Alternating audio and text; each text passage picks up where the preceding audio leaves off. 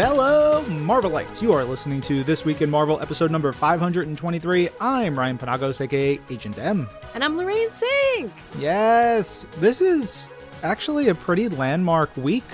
This week, we are celebrating the beginning of our 10th anniversary celebration year. You heard that right. Just celebrated all year long. You know, when you've been doing something for a decade, you deserve to celebrate as long as you want. Right. Speaking of decades, Lorraine, you have worked at Marvel for 10 years. I know, it's really wild. I first started freelancing for Marvel 10 years ago. I was hired on Halloween. It's just been a wild time ever since. I kind of can't believe it. I've been Marvel official full time for I think four or five years now but 10 years 10 big old years but ryan you got me beat by a bit Yeah, I, on October 30th, which I forgot because of Halloween and everything going on, marked my 15 year anniversary as a Marvel employee, which is wild. which means you've got five years and one day on me Yeah, it's been wild. 15 years. Let's do 15 plus more. We're celebrating now and for quite a long time, so get excited, get celebratory with us. We're going to do some fun stuff over the next year. yeah get a horn and toot it toot it all over. And, uh, you know, that's what we're going to be doing because this is the official Marvel podcast where we talk about what's happening this week in Marvel from games, comics, movies, TV, and more. It's all about the stuff that we're excited about. We want you to get excited about, and we talk all about it. And speaking of things we're excited about, what's this week, Lorraine? Marvel Studios Eternals is in theaters now. I hope y'all have your tickets ready in hand for this weekend, or maybe you've already seen it if you are in a major city that has early screenings. And there's going to be a whole bunch of stuff going on, I'm sure, throughout the week and month going on about Marvel Studios Eternals. We're going to see Marvel Studios Eternals inspired characters. I know for a fact that Cersei and Icarus are coming to Marvel Strike Force. There's that wonderful Marvel Studios Eternals AR story experience that you can check out on iPad or iPhone. You can download the app and then do this really cool story experience in your own home, AR style. It's really cool. Definitely check that out. Plus, there's merch and toys and comics and all kinds of great stuff because it is Eternals Week. Yeah. By the time everybody is listening to this, I will probably have seen Marvel Studios Eternals again, but finally in a big theater. Yes. at the Alamo Drafthouse in Yonkers, giving out some toys and having a good time and When getting excited. Thursday, six o'clock. I always go to the first showing for all the diehards who get the first tickets of the first show at my local theater. I want to be there with them and get excited. All right, of course, Marvel Studios Eternals is huge. Experience it in theaters and get excited. But something that's going to be a ways down the road, but we just got news about, is that Marvel Games and Skydance New Media are working together to create an all new interactive title. And if you don't know who Skydance Media is, maybe you've heard of Amy Hennig, who is um, she's the like the head of their new media division, and she's a writer and director. She's done amazing video games like the Uncharted games, Uncharted 1, 2, and 3, Legacy of Kain, Soul Reaver, some other stuff, and she's incredible. In video game world, there are, of course, like high profile directors and creators. You think of like Hideo Kojima or Shigeru Miyamoto and many others. I think Amy Hennig has a pedigree that puts her up there, and she's just man, she's just so cool and has done some really great work, and it's very exciting. So, Marvel and Skydance are working together to develop a narrative driven blockbuster action adventure game featuring a completely original story and take on the Marvel Universe. That's all we can say right now. I know what it is. I'm so excited. But if you like video game, Yeah. there's going to be more video game because we're going to be talking about Marvel's Guardians of the Galaxy with the folks behind the game. I know a lot of people are playing it. I'm playing it. I am not done yet. I saw that Angelique Roché already lapped me and finished the game, and I then I got very frustrated. I'm hearing people talk about it as their game of the year, and I think I would agree. Just from a narrative, story, character acting standpoint, it's oh, it's so good. All right, let's talk about a brand new Infinity comic out this week. We have Hulkling and Wiccan Infinity comic number one available exclusively on Marvel Unlimited. It's the first chapter in a four part story by creators Josh Trujillo, Jodi Nishijima, and Matt Milla. And look, it's Hulkling and Wiccan. And of course, we know that last year they got married and they've had their honeymoon and all this sweet stuff. But in this story, an artifact shows them the past not taken in life and love. So, what does that mean for Billy and Teddy? Will they find their way back to each other? And how does Agatha Harkness factor into all this? Look at that. Yeah, Put yeah, all that yeah. good juice together. Woof. It was Agatha all along. I love this. It's giving me very much sliding doors vibes. Do you remember that movie? I can't remember if it's two or three scenarios, but it's all if she would would have gone through this one door, how it would have changed her life. So it's sort of like a what if. It's very much like a what if. Very now much. I want to watch it. I love me a good what if. And different haircuts. I love a good haircut. Um, and of course, for Hulkling and Wiccan Infinity Comic, you can visit marvel.com slash unlimited for more details on how to subscribe if you are not already an MU Oh my subscriber. gosh. Or just get in there and read that bad boy. It's great. Also great, Hulk number one has a new trailer. If you haven't heard, now you know he is immortal no more, and he is going to take his uncontrollable rage to new levels. And not anyone, including even the Avengers, is going to be able to deal with it. This is, of course, coming in November from Donny Cates and Ryan Ottley, who are crushing the game these days, man. And they're really reinventing the Hulk. And he looks really cool. He's got a cool kind of mechy mech suit, but also, if you watch the trailer that's playing on Marvel.com right now or on the Marvel YouTube channel, you can see MODOK wearing a full on mech suit. And I just was like, Ryan, this is your next Halloween costume. Someone make it for me. Give it to me. It's so weird to see MODOK with like a normal looking sized head. Like his head actually goes with his body. Yeah. Very strange, but great. Definitely check out that trailer and look out for Hulk number one this month. Yeah, I love Donny. He's the best. He's got big fun plans for this. And Ryan Ottley is, man, Ryan's going to crush this. He did great work on Spider Man, but his Hulk is so big, thick, scary, angry boy. I'm Yeah. all for it. It's to be He's great. a cranky Hulk. Yeah. I know a lot of y'all are probably out there and excited and want to learn more about Morbius because maybe you watched the trailer for the Morbius movie that is coming out in January. Well, go check out the reading list on Marvel Unlimited to know more about Morbius. We have some great comic suggestions. We also recently put out re aired an episode of Marvel's Pull List where we talked about some Morbius comics with Danny Lore. And there's some gnarly, fangy Morbius books that you can read right now. Yeah. And if you're looking for a book, book, definitely check out How to Create Comics the Marvel Way. It's a new book by Mark Waid from Simon and Schuster. And obviously Mark Waid is just a straight up legend. It's going to be on sale July 5th of next year, but you can definitely go check out pre-orders now. And you know, this is going to be an instructional book if you're interested in making comics. Obviously, he knows a lot about everything from writing to inking. He's done a lot of it all. He's been in the comics industry for 30 years. He's done some of the most prolific comics of all time. Definitely check it out if you are interested in how to make your own comics, whether you want to be a creator or whether you're just really interested in how it works. to me this is like the spiritual successor to how to draw comics the marvel way Mhm. the classic from stan lee and john buscema and so you know you get mark waid who one of my all-time favorite writers he's Just written some of my favorite books for our distinguished competition some of my favorite books for us if you've never read his run on fantastic four with mike wieringo. Mm, turn this podcast off for now temporarily. Boot up your marvel unlimited. Go to your local comic shop. Go to your library somewhere and start reading that run. It hurts my heart that we lost mike wieringo so young and now so many years ago. Mike such an amazing storyteller and a great artist but i am so thankful that we have that run and it's so good. It's one of my favorite runs of comics of all time. But yeah mark gets to basically help you see what every part of the production process for comics is and i think this is really really helpful for someone who wants to understand just like the art that they are enjoying or someone who wants to make the art. It's going to be really really cool. So i'm sure we're going to get copies of it and talk about it a little bit more by the, the time it comes out in july of 2022 but it's real fun so many good reads, but we also have some great listens. Of course, Marvel's Wastelanders Hawkeye still going strong. Episode six is out now called Straight to the Heart. It's now available on the SXM app and Marvel Podcasts Unlimited on Apple Podcasts. And I love this podcast. Kate Bishop and Ash, the daughter of Clint Barton, finally are confronting the past, and Clint and Bobby are gonna hash it out about what Ash's future should be. If you're not listening yet to this series, definitely check it out. And in fact, I'll help you out. Let's take a listen right now. Ash! Ash! Where are you? Hey! Shh!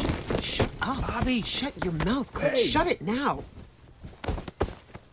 Well, you don't have anything to say for yourself? You just told me to shut up.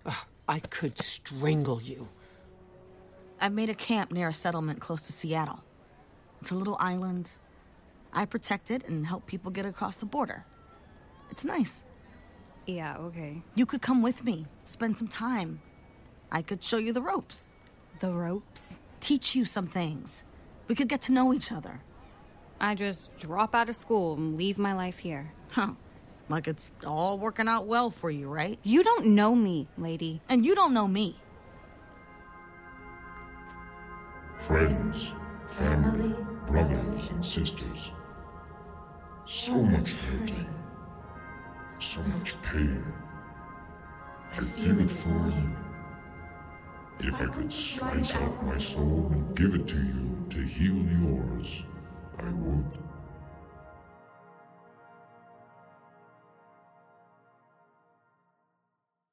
All right. You can hear the podcast first exclusively on SiriusXM on the SXM app or by subscribing to Marvel Podcast Unlimited on Apple Podcasts. And of course, coming soon everywhere else in the future. Learn more at SiriusXM.com slash Wastelanders. I really, truly do enjoy this podcast. Shout out to Ellie Pyle on our team and MR Daniel for their great work on these podcasts, as well as the rest of the audio team and Jill DuBoff et al. So much great work. Yeah, speaking of great podcasts, the Women of Marvel podcast we told you last week has come back for a new season. Episode two is out now wherever you get your podcasts, and it's all about witches. It's the perfect post Halloween episode. The aforementioned Ellie Pyle talks to creator Rainbow Rowell, who we Is love. Rainbow, the best. Talks to Rainbow and two super interesting historians about witches and magic in the Marvel Universe. They talk about the Salem witch trials, witches in pop culture, Marvel characters such as Agatha Harkness, Scarlet Witch, Morgan Le Fay, and Nico Minoru. So it's a big, witchy, wonderful episode. You can download it right now. And of course, new episodes are out weekly every Thursday. Yeah. Ryan, you also do a podcast without me. I know. And it's uh, Marvel's pull list. And we have the current Eternals comic book writer Kieron Gillen on this week. Kind of some synergy there. I love him. I'm so excited that he's on. Yes, best. Kieron was on. Our reading club was to talk about Jack Kirby's Eternals run, issues of that, which was it was just a reason for me to reread the book. It just gobsmacks me of how friggin' good it is and how many ideas it has and how fast it is. Like Jack just moves his story along so fast. He's like introducing concepts and characters and building world and building mythology and like coming back to it and giving you like actual meaty bits about different characters. I love it so much, and and so does Kieron. And we talked about that. We talked about the current series that Kieron is writing. So yeah, go check it out. Also, Kieron Gillen, just one of my favorite creators of all time. Mm-hmm. He can do no wrong in my eyes. He is just the best. Man, he works with some of the greatest artists too, Oh my god, like Esad Ribic and Jamie McKelvie. Like, forget it. I know. And Kieron has been writing these like special issues for the current Eternal series, which have been excellent. And he had Dustin Weaver draw one, and Kei Zama did another one. He talked about a, a third one that's on the way. I mean, man, to be blessed as a great writer, to have such great artists as your collaborators, truly, truly making some wonderful comics. Heck yeah. Speaking of great collaborators, me and you, Lorraine, we're very excited. Right now, we are actually doing some appearances on other podcasts and shows celebrating this 10th anniversary of This Week in Marvel. So we're going to let everybody know when those shows are out. And if you are out there and you have a podcast or a YouTube show, give us a shout. We'd like to talk about ourselves and the show and promote it and do all kinds of fun stuff. So give us a shout at Agent M, at Lorraine Cink on the Twitter, and, and we'll figure out if we can do it. All right, Ryan. We promised Marvel's Guardians of the Galaxy, and I think we got to deliver it. Yeah, we have two amazing guests this week. We have creative director Tim Tsang from Marvel Games and art director for Marvel's Guardians of the Galaxy, Bruno Gauthier Leblanc. And they're here to talk about all kinds of behind the scenes stuff for the game, but most importantly, the look and the art vibe of the title because it's one of the most striking Marvel games we've had. It really is something special when you're observing the world. If you take a step back, I will shout out Brendan Bigley, who's on our Marvel distribution team. He helps get the podcast out to everybody, but he has been playing the game and he's been using the photo mode on his Twitter and he's been taking some really incredible black and white shots of the game and because the new high-end consoles are so high def, they're gorgeous. The photo mode in the game is so cool. It's one of those things that I didn't know that I like really dug because I don't really play with the photo modes in games very much. Man, that was friggin' terrific. Heck yeah. Well, with that, let's go to our interview with Tim and Bruno.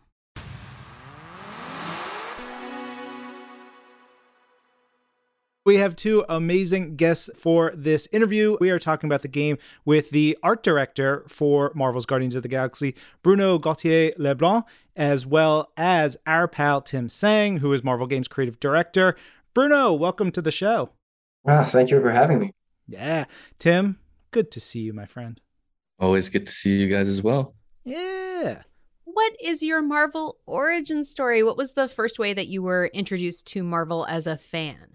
Well, for me, it started as a kid collecting comics. I was actually a huge Marvel fan, especially X Men. In uh, I guess maybe Tim can correct me, but it was the Silver Age in the '90s and the early '90s with the the new Jim Lee X Men, and I think that's more bronzy, right? That's that's like about, Chromium yeah. Age. Yeah. I, bron- that's the modern age. If you're Mod- mod- sorry, these yeah, kids. the other way. Yeah, yeah. exactly. But, uh, that X-Men run from the 90s with that fold out cover of four pages there from Jim back in the day is it was amazing. And I started collecting pretty much all the X-Men from there and the Uncanny X-Men and Age of Apocalypse. So yeah, that was uh, my intro to it. And I love the X-Men. I don't collect them anymore, but you know, I did for a good 10 years. I still have all my comic boxes in my kids' bedroom. Why have kids if you cannot push off your fun toys onto them. oh yeah, for sure. and um, what about for you, Tim? Yeah, I mean, my story really started out when I was pretty young, and I actually grew up in Israel in my early days, and it wasn't super big over there, but you know, my local bookstore, I would go often, and they had this like small little kind of milk crate with all sorts of comics, stacks and stacks of comics. Some of them didn't even have like you know covers i would just raid those comics. It'll be like spider-man or wolverine or x-men of the sort right? But from there i was hooked right? So that was my intro through the comics. And uh i mean later on you know i played tons of the you know x-men arcade games or the x-men versus street fighter games. That's kind of where it led my path to you know where i am today really still probably some of the best X-Men standalone games are those Genesis yeah or Genesis or arcade games. They were so good. Mm-hmm, mm-hmm. Yeah, I, it's hard to see it, but I have the poster from the Genesis X Men game behind me, which is really great because if I ever pop that cartridge back into my Genesis, the back of that poster is like a strategy guide because that game is hard as hell. Let's talk a little bit about Marvel's Guardians of the Galaxy and particularly your roles. Tim, what does a creative director for Marvel games do specifically on this title? Well, overall, the goal is to help Bruno and his team in all the ways possible to make sure that the game is as authentically Marvel as possible, right? And to give them the freedom and elbow room to flex their vision and their take on the characters. And I feel like for the most part is really to collaborate with the Eidos team and try to craft something that's iconic and recognizable, but it's all about doing something that's fresh and unique and something that people haven't seen before. What about you, Bruno? Yeah, well, that's it. Like Tim was saying, but my job is to try to find that visual hook that makes us unique while paying respects to the source material, of course. We can't change everything completely, but at the same time, my job is to sometimes shock and push a bit Tim and his team. And then they bring us back, and it's a very respectful back and forth. And I love it, but that's the only way that you can make a, a project yours, you know? So, like I like to say, like on a dial to one to 10, the first thing we'll do is we'll put it to 12 and then we'll bring it back. But that's the only way you could see all the options you have. So, my role on the project is really to artistically come up with a unique vision for the game, environments, characters, and all that stuff. And then with Tim, we, you know, we make sure that it's Marvel, but it's also Eidos Montreal And I think we succeeded. There's a unique feeling to this game. Oh, absolutely. I can't agree Definitely. more. hmm Yeah. Oh, it's so beautiful too, you know, just going through these like otherworldly landscapes that are so different than, you know, you experience in games that take place on Earth, obvious obviously. Um, you don't have like whole planets of like pink goo and space garbage from battles and things. You know, and the gameplay is really fun where it's kind of this mix of being like both action packed but also very sort of tactical and there's lots of cool conversation between characters how would you sort of describe the gameplay and the style of the game for folks who haven't played it yet Well, it's an action adventure game with a family that you try to control, but you don't control. they have their behaviors and everything like that, but you do play Star Lord, and it's an action adventure game, so it has a bit of its uh, normal tropes. You, you walk around, and like you said, you have those nice moments with the Guardians that there's more that banter between them, which I think is very important for character building. And then you have those all out action fight scenes with big set pieces too, and a few exotic gameplays. So I would uh, consider this a roller coaster ride, but with some downtime sometimes to really do some world building and character building. Yeah, I think the world building and character building are great points because that is happening all the time. And I think it's a great testament to everybody who's worked on the game because it's there's world building in the sets. There's world building during the combat where you're having conversations between characters that is unique to what's going on, who they're fighting, all the things sort of come together you're having this interactivity between all the characters and it's really fun because you're making a lot of choices for the other characters. And like when you get into that rhythm of gameplay of like okay i'm gonna have drax stun and stab these guys over here and then i'm gonna have groot pop them up over here and then rocket's gonna blow them up and then gamora's just gonna slice and dice it just becomes so much fun. And maybe Tim, if you could talk a little bit about the sort of making choices for the team and how that works in sort of the gameplay. I know y'all are on more of the art side, but we want to make sure that uh, any fans listening get a sense of what the game's like. Yes, you mechanically and physically play as Star Lord, but like Bruno said, throughout the entire game, you're with this family, this misfit family. And what do families do? They bicker, they argue, they get into fights and contradict each other. And then you, as the leader, have to guide them, lead them, solve problems, and deconflict. And that happens during gameplay. That happens in cinematics. And throughout this entire experience, you feel like you're a part of the Guardians. And during gameplay, it's exactly like what you said, Ryan. You initially start to kind of understand oh, each character has an area they specialize in, right? Like Rocket, you know, his explosives, right? And, and Gamora with the slashes, Drax with the pounce and Groot with his crowd control kind of mechanic. But then they also expand, and then in terms of their abilities, that gets unlocked, which opens up what they're capable of. So as you progress through the game, you're really able to kind of like mix and match and freestyle on your opponents and the enemies and have that freedom and really express yourself as your guardians, right? And how you play. And also, there's a bit of a tactical aspect to that combat there that some enemies will need Drax because he's more of a guy who stuns them, and then you can come in for the final blow. And sometimes you'll need to combo your guardian's abilities together to get enemies. So there's a there's a tactical feel to it without being passive, like without stopping complete like time, and then it, there's still still stays in the action all the time, and that's how Star Lord's giving his orders to his misfits. Yeah, that's exactly right. You can brute force your way through. It'll take you a little longer, and maybe mm-hmm. you'll get hurt more. But if you're paying attention in the moment, making the right choices can yield pretty drastic results.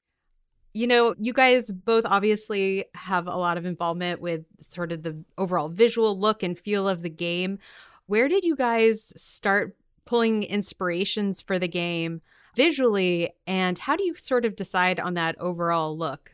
We really got inspired from early 3d 90s art which was let's be honest when you look at it now it's horrible. It's like a sphere on chrome water and stuff like that but there was something still special to it. There's something alienist to it. So we started using it and making building worlds with it. It was a little simple so we looked into new 3D art like procedural art and fractal. And we started making landscapes with this stuff, and it just created something weird and it creating something unique we hadn't seen in video games. So we, we really ran with it. And the beauty with that is there's a lot of color that comes with that. And color is one of our pillars because I don't know, when I see Guardians, I feel color. There's just a colorful world to me. It's not drab, it's not so. Color was very important to us. So it built out of that. And even all these weird shapes were, we try to even put them in our characters. Like one of our enemies, I don't want to give all spoilers away, but if you see it, his arms are all built of cubes and stuff. So, you know, that comes back to going to primitive shapes and using primitive shapes and everything we do in this game. Oh, yeah. And I never thought I would see feathered bangs fully rendered in a video game, but man, Meredith Quill brings it home. she is glorious. Yeah.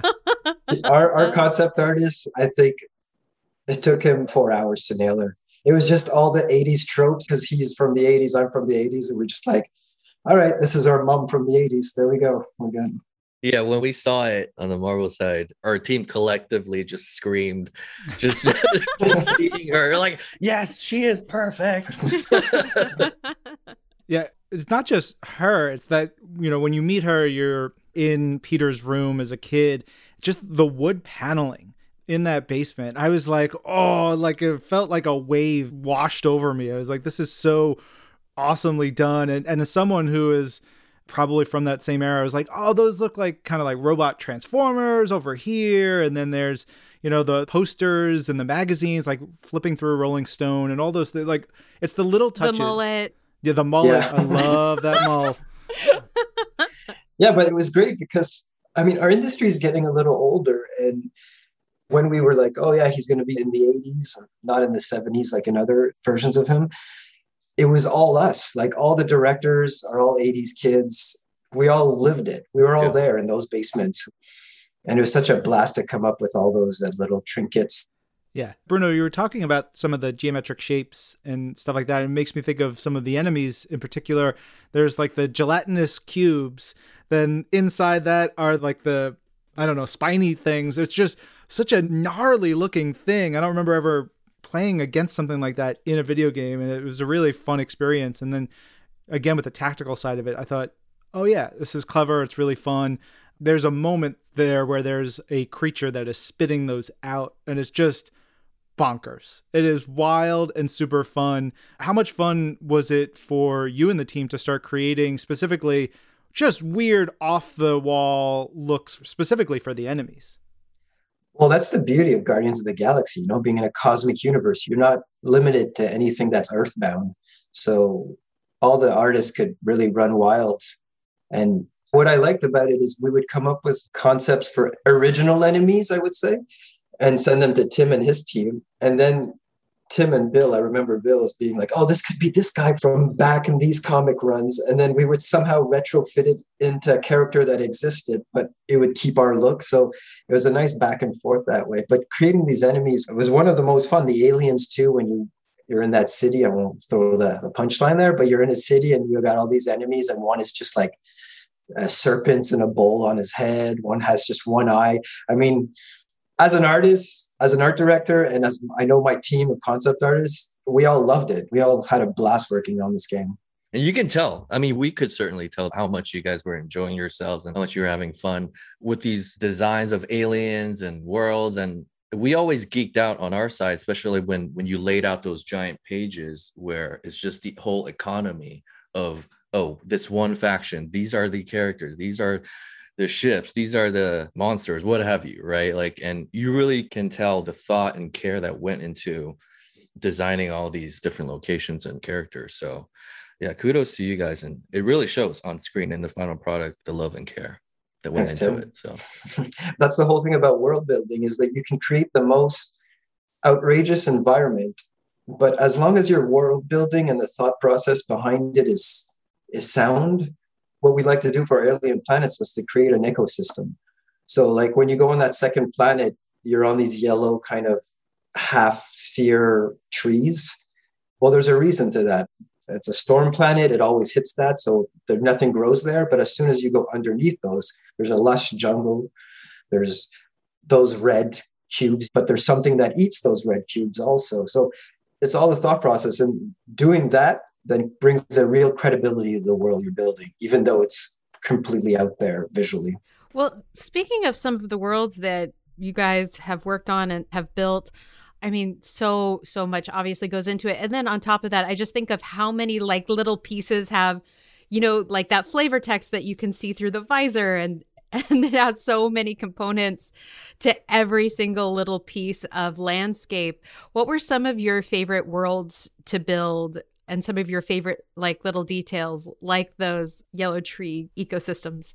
Well, that was one of our first ones. I, re- I really, I think nailed it on that one. That was like when you always create a demo map at the beginning to test all the gameplay and the art. That was it. And then we were like, okay, we have it. We found it. Everything works. It's, it's that. But the one I think me and my team had the most fun creating was uh, that city you go to in uh, chapter six, maybe. There's a well-known place in the Marvel lore that you visit. And that city was so fun because it's colorful. There's there's so much details everywhere. There's you feel that there's a living breathing world. I think to me that was the most fun to create. It was hard to create but it was uh, extremely fun. Tim what was uh, the reaction from the marvel side like when you first walked through Knowhere that's it Knowhere sorry i didn't want to i was talking to Lorraine and one of our producers before we were on. I was like, man, I was just walking through Knowhere and I was really slow playing it because I wanted to take my time with it. I'm going through and, and having all the conversations with the NPCs. I'm reading, you know, bits and pieces. And I had just walked into the Collector's Emporium, just seeing how it's all placed in here and the, the unique look. Even there's a, a very important cosmic weapon in the Marvel Universe that is really like easy to see it I immediately knew what it was, but it looks different from the version that we've seen in the comics enough where, as you have been talking about, Bruno, like giving it a unique look was really is spectacular. I've been blown away by this game constantly. So it must have been fun for you guys on the Marvel Games team, Tim, to see all this come to life. Yeah, it's always fun seeing the designs and assets and stuff get built, but you can't compare it to when you're walking through the space and actually experiencing it. I remember the first time walking through and oh, who's this guy? It's like this giant guy trying to sell you tickets or like this this other guy's trying to play cards or, or like you know and it's like that throughout the entire city where there's little like narratives and stories that you can experience and it truly makes the space feel alive and and you want to spend time there and find out more about these creatures that live here, you know? Yeah, like there's a whole section with a character named Lipless, which yeah. if I didn't walk in there, I don't know if I would have experienced that. I, am not sure because I did. I immediately walked in there. It's completely optional. Yeah, there's actually a part two that's also missable. I want to make sure I don't fully miss it because I did the whole thing and I, I had a great experience with it. It was funny and I was like, man, this is terrific. That like that character's design and the way he sounded, the way he looked, everything about it. I'm going to be singing Storm Riders for a while now. Yeah, but like a choice and consequence is sort of the uh, DNA of our team because, well, we, we come from Deus Ex. And it was for sure we were bringing it back in, in Marvel's Guardians of the Galaxy in our previous game, you could miss whole huge sections of a game if you didn't do something. But in, we didn't want to do that. But there's a little choice and consequences. And like you were saying, lipless is like a perfect example of a choice of consequence. You can't miss them if you don't go into that bar and then you miss something else later. But then you can replay the game too. So and that exists throughout the rest of the game as well. There are kind of moments that come back like a choice you make in the beginning that then kind of pays off at the middle or at the very end and that is a very kind of like delightful surprise you know when you're like oh oh that weird little choice that i made kind of helped me out at the end.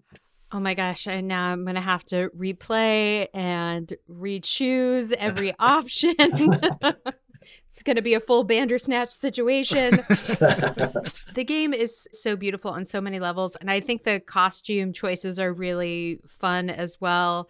Also, just like in the very beginning of the game, Star Lord pulls out his jacket, you know, when it kind of cuts to him as an adult and we see him lift up the jacket. It's so rock and roll. And I was like, this costume makes sense to me on a level that it never has, seeing that opening sort of credit scene into you know, him lifting up that jacket because it's like pure rock and roll. What were some of your inspirations behind the costumes in the game and what were some of your favorite costumes to design? Well, yeah, well, Star Lord, I actually I designed him and so I'll have to say that he was one of my favorites, but he was also somehow everything fit together so well. You know, sometimes you work on a main character and you have like 200 iterations, but Star Lord, I think we nailed him within like 10 to 20.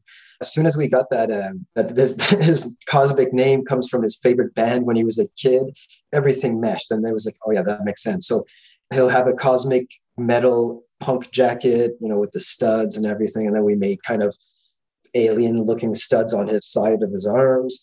He's got his Walkman and all that stuff. So for me, Star Lord, as soon as you find that theme, it was so easy apart from that, we did some interesting things, I would say, with Rocket. We tried some human versions of Rocket. Whoa. I'll be honest with you, they were weird.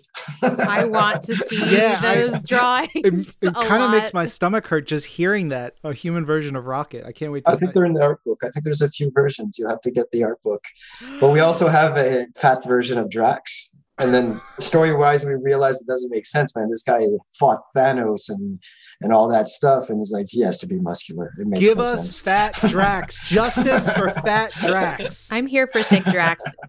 like I said, we had we go for extremes and then we dial it back. I think my favorite character is Mantis for not just design reasons, because I think design wise, I think we made her ours and she's great. But to me, it's just the acting. The actress who played her, she makes me laugh out loud, which I rarely do while playing a video game but all her scenes are perfect. Yeah, her personality was so unique to this version, and but I like I loved her. I was cracking up, and just I've only had one scene with her so far, and it was great. No one's really at ease when they're around her because you know she can see all kinds of versions of everything, yeah. and she says them out loud, which is awkward. Uh, yeah, yeah, yeah. I, I really gotta just echo Lorraine about how amazingly well designed the base look of the Guardians are. And we have a good amount of additional alt costumes, comic costumes, and whatnot. There are some that are really, really awesome. But I find myself playing through the game, and I've played through the game like a lot of times, right? uh, and and actually, I agree with you, Bruno. Like it's tough to get those laugh out loud moments. But as I read the scripts, I consistently laugh out loud. Kudos to Mary and the narrative team to being able to make these characters come alive and feel like they're real people with a quick wit. But yeah, the look wise, I'll switch out a costume to an all costume, but then I'm like, I like the base look. You know, it really has this interesting and dynamic look that does not feel alienating you definitely look at Star Lord and be like, yeah, that's Star Lord, right? But it just has more personality, more flavor, and and and I just find myself going back to it all the time.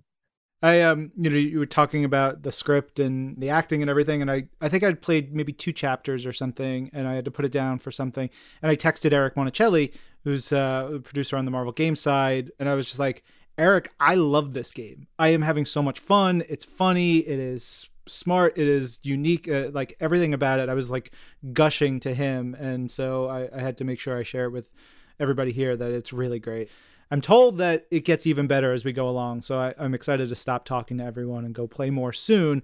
Part of it is also the music in the game so important. Obviously we talked about the music that ties star lord to his name and everything but i don't know if it's maybe just me in the time frame of the games that i've played but this brought me back to that feeling I had when I played Grand Theft Auto Vice City in some ways of like you're experiencing this game and then there's a song that comes on and it's just like a pitch perfect blend of the music, the gameplay, the feelings and the characters and it all sort of comes around.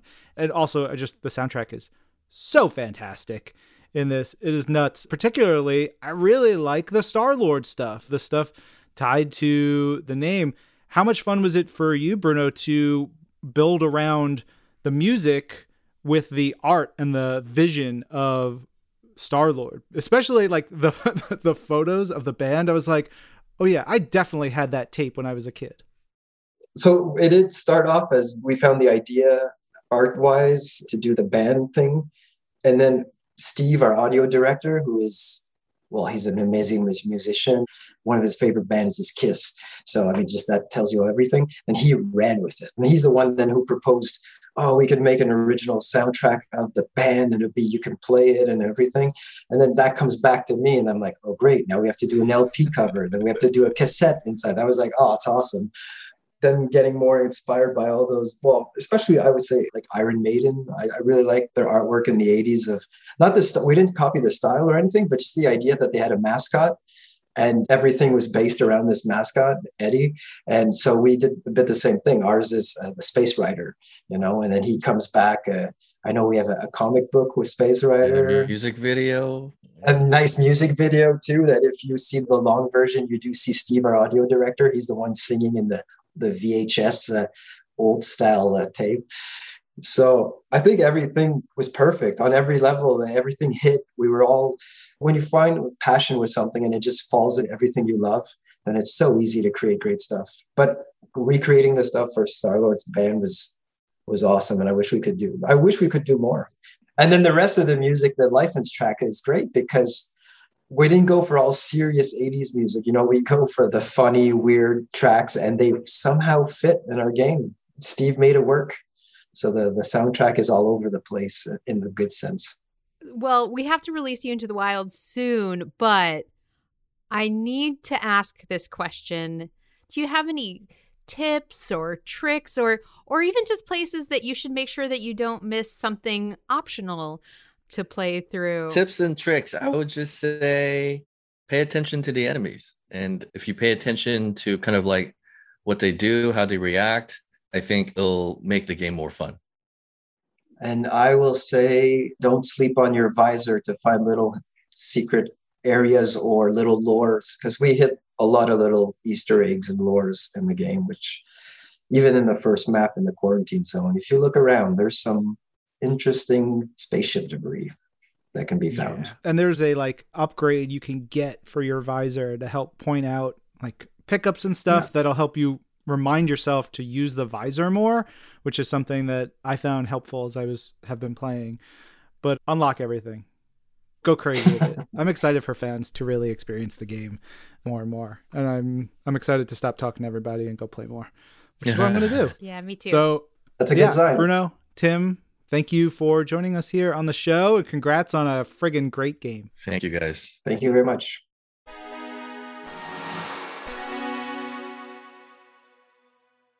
Big thanks once again to Tim and Bruno for coming on the show and being awesome and talking about Marvel's Guardians of the Galaxy, which of course is available now on PS4, PS5, Xbox One, Xbox Series X and S, PC, and Nintendo Switch Cloud version. Go play the dang game. It friggin' rules. I should say, it flarkin' rules. Yeah. So next week is going to be landing on Disney Plus Day for this episode launch. So we want to ask you what is your favorite Marvel series or film or cartoon or anything on Disney Plus? Man, that's so tough. There's so much good stuff. Of course, like my nostalgia button gets punched oh, yeah. for the X Men animated series, but then we've got Marvel Studios WandaVision, and of course, Marvel Studios What If one of my favorite things, though, is Spidey and his amazing friends because I watch one episode every yes. Saturday morning with Catherine together, and it's a really special thing to have that great show. Yeah. I mean, obviously, all of the new series are phenomenal, but it is fun to go back and watch. I laughed so hard at the first episode of Spider Woman. It is. when she just falls out of a helicopter in front of her nephew and he's like ah! my aunt just died in front of me and then later she's like oh i'm fine what's up love it but man so many amazing premium series like 20 MCU films, I think, are on there currently. There's so much good stuff. But tell us what you think. You can tweet your answers using the hashtag This Week in Marvel. Email them to twimpodcast at marvel.com, or you could send us a message on our Facebook page at facebook.com slash This Week in Marvel. And of course, as always, please tell us if they are okay to read so we can read them on the show. With that in mind, it's time for the community section. And before we get into some of the tweets and stuff we got from y'all, I just want to give a shout out to my buddy Gene, who's a dedicated listener to the show. He's been in and out of the hospital for a while, and we're pulling for him. The day we're recording, he's hopefully getting out of the hospital. So, Gene, we're thinking of you, buddy. Sending good vibes. Good vibes, good vibes. All right. And our question of the week last week was Who is your favorite character in Marvel's Guardians of the Galaxy? We got some great answers here. First up from Brittany at Dandelion Brit, which says Cosmo, of course. Gotta love a powerful telepathic space pup. Oh, what a good boy. He's so good. Next up is Daniel Ricardo at Daniel C4VTR, who says, Drax for me. He was always making me laugh through the entire game. Next up, we have Benjamin Bennett at NASA Fan, who says, My pick is Gamora for This Week in Marvel. I don't know about you, but martial arts is my thing. I love that answer. It's great. Thank you, Benjamin. Carlos at Carlos underscore Esconde says, Star Lord, of course, I'm a sucker for down on their luck dudes with cool masks. Love that visor. Jamie Kelsey at jkelsey6892 says, I love Mantis. She's clearly so powerful and is a source of knowledge while still being a ball of wholesome, creepy goodness. Yes. she's, oh my God, she's so good in this game. Hey, it's Leo Wild at Leo Wild, who's a huge Rocket Raccoon fan. So he says, as Raccoonatic Commander, the answer in any context is Rocket Raccoon. Always Rocket Raccoon. and the Marvel's Guardians of the Galaxy game team did an awesome job with Rocket. I can be a tough critic when it comes to that subject, he says. Happy 45th anniversary, Rocket. This is Flarkin okay to read. Love it. So good. Happy 45th birthday, Rocket. That's a good one. Next up, we have Disciple 182 at Silver's 91B, which said, I love this version of the Guardians of the Galaxy so much. Every character was so wonderful. My favorite has to be Drax, though. He makes me laugh throughout the entire game, and his character arc made me so emotional. Shout out to Virtual Brandon, Brandon Paul Ellis, for a masterful performance. Yeah, I can't speak highly enough of Brandon's performance. Mhm. There's some work done with his facial animations. Like they had their rigs around their heads to capture their their Mhm. acting really really close up and so that what you see on the screen are the actors. And so there's some emotional things where Drax sometimes he's talking and sometimes he's not, but the things he does with his eyes and his mouth, it's like, oh my god, he crushed it. I was devastated and also laughing throughout Drax's story. It's beautiful, beautiful, beautiful. All right, one more from the Kawaii Prince at Colin J. And Colin says Ryan's British old lady voice sounds just like my very old British grandmother. I win. Hello, dearies. Colin's right.